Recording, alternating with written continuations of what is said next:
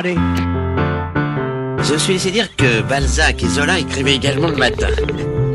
Allô C'est pas moi. L'instant bouquiniste, C'est qui alors? Il en a combien des livres? Il n'a que ça, des livres, des livres, des livres. Gilles Boiset.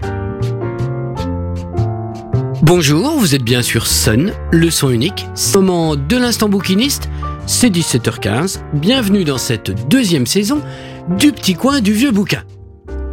Si, au repas de midi, votre cidre avait un goût amer comme un vieil arrière-goût de botte, préparez-vous à découvrir dans les quelques premières pages de ce recueil le secret de Maître Corneau, un des plus gros fermiers du Perche.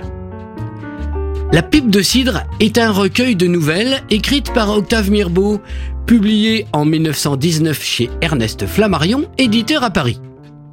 La vie courante n'est jamais que l'antichambre du grand guignol, et le défilé des silhouettes que nous y croisons est une galerie de monstres que la fiction a peine à égaler. Mirbeau s'amuse, Mirbeau badine avec les relents de ce qu'il a pu trouver de pire dans l'âme humaine. À la ville et à la campagne, Octave Mirbeau a pénétré les secrets inavouables du pharmacien, du badaud, du petit rentier, du fils de la belle sabotière, de tous ceux qu'un jour ou l'autre sa plume a confessé. Mirbeau s'est faufilé dans l'intimité de la tragédie quotidienne. Bien sûr, il y a ajouté de l'excès et de l'outrance, mais, mais si peu.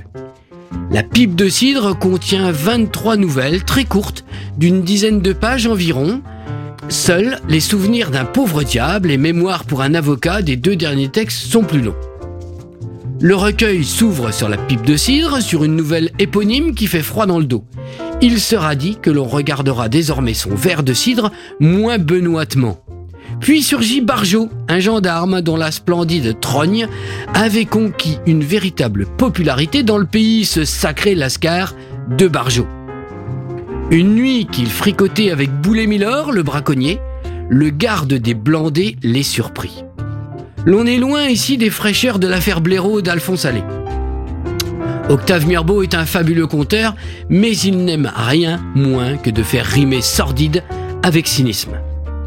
Si du rang de la galerie des monstres sort parfois une victime, un innocent, c'est souvent de façon inattendue, de manière incongrue. C'est que pour Mirbeau, l'innocent l'est fréquemment de manière ambiguë, et le coupable se révèle parfois être la victime d'un plus fort, d'un plus vil ou d'un plus hypocrite. Tel ce colporteur torturé par Hurto pour avoir compté fleurette à la belle Rosalie, tel Rabalan qui fut mortellement roué de coups par maître Bottereau parce qu'il n'était point sorcier comme tous ceux de sa famille. Telle la belle sabotière de Bretoncelle qui mangea son fichu d'avoir voulu spolier le fils de son héritage. Parfois, les nouvelles sont un peu trop courtes, trop brèves, pour avoir le temps d'y installer sa lecture, et la tragédie éclate, le crime est commis avant même que l'on s'en aperçoive, que l'on ait pu s'émouvoir du précédent. Mais, mais la plume de Mirbeau est redoutable, elle sait manier la phrase dans toutes ses formes et ses formats. Et le recueil en vient à se refermer sur le plus triste des aveux. Un homme écrit quelques mémoires pour un avocat, dans lequel il confesse la plus lâche des faiblesses, celle qui l'a fait devenir un monstre par amour. Comme toujours avec Mirbeau, cette lecture est savoureuse, d'un plaisir coupable et lucide, mais y a-t-il de plaisir vraiment innocent, d'humanité sans faiblesse et de grandeur sans bassesse? Voilà, c'était le petit coin du vieux bouquin, vous êtes toujours sur Sun, la bande son idéale de votre week-end, le son unique sur le 93 de la bande FM à le 87.7 à Cholet et sur la radio numérique à Saint-Nazaire, Pornic, Angers et La Roche-sur-Yon. On se retrouve sur le podcast de l'émission sur la plateforme MySun. En attendant vendredi prochain, 17h15, portez-vous bien, bonne semaine, bonne lecture, ciao ciao Réécoutez cette chronique sur le site et l'appli de Sun.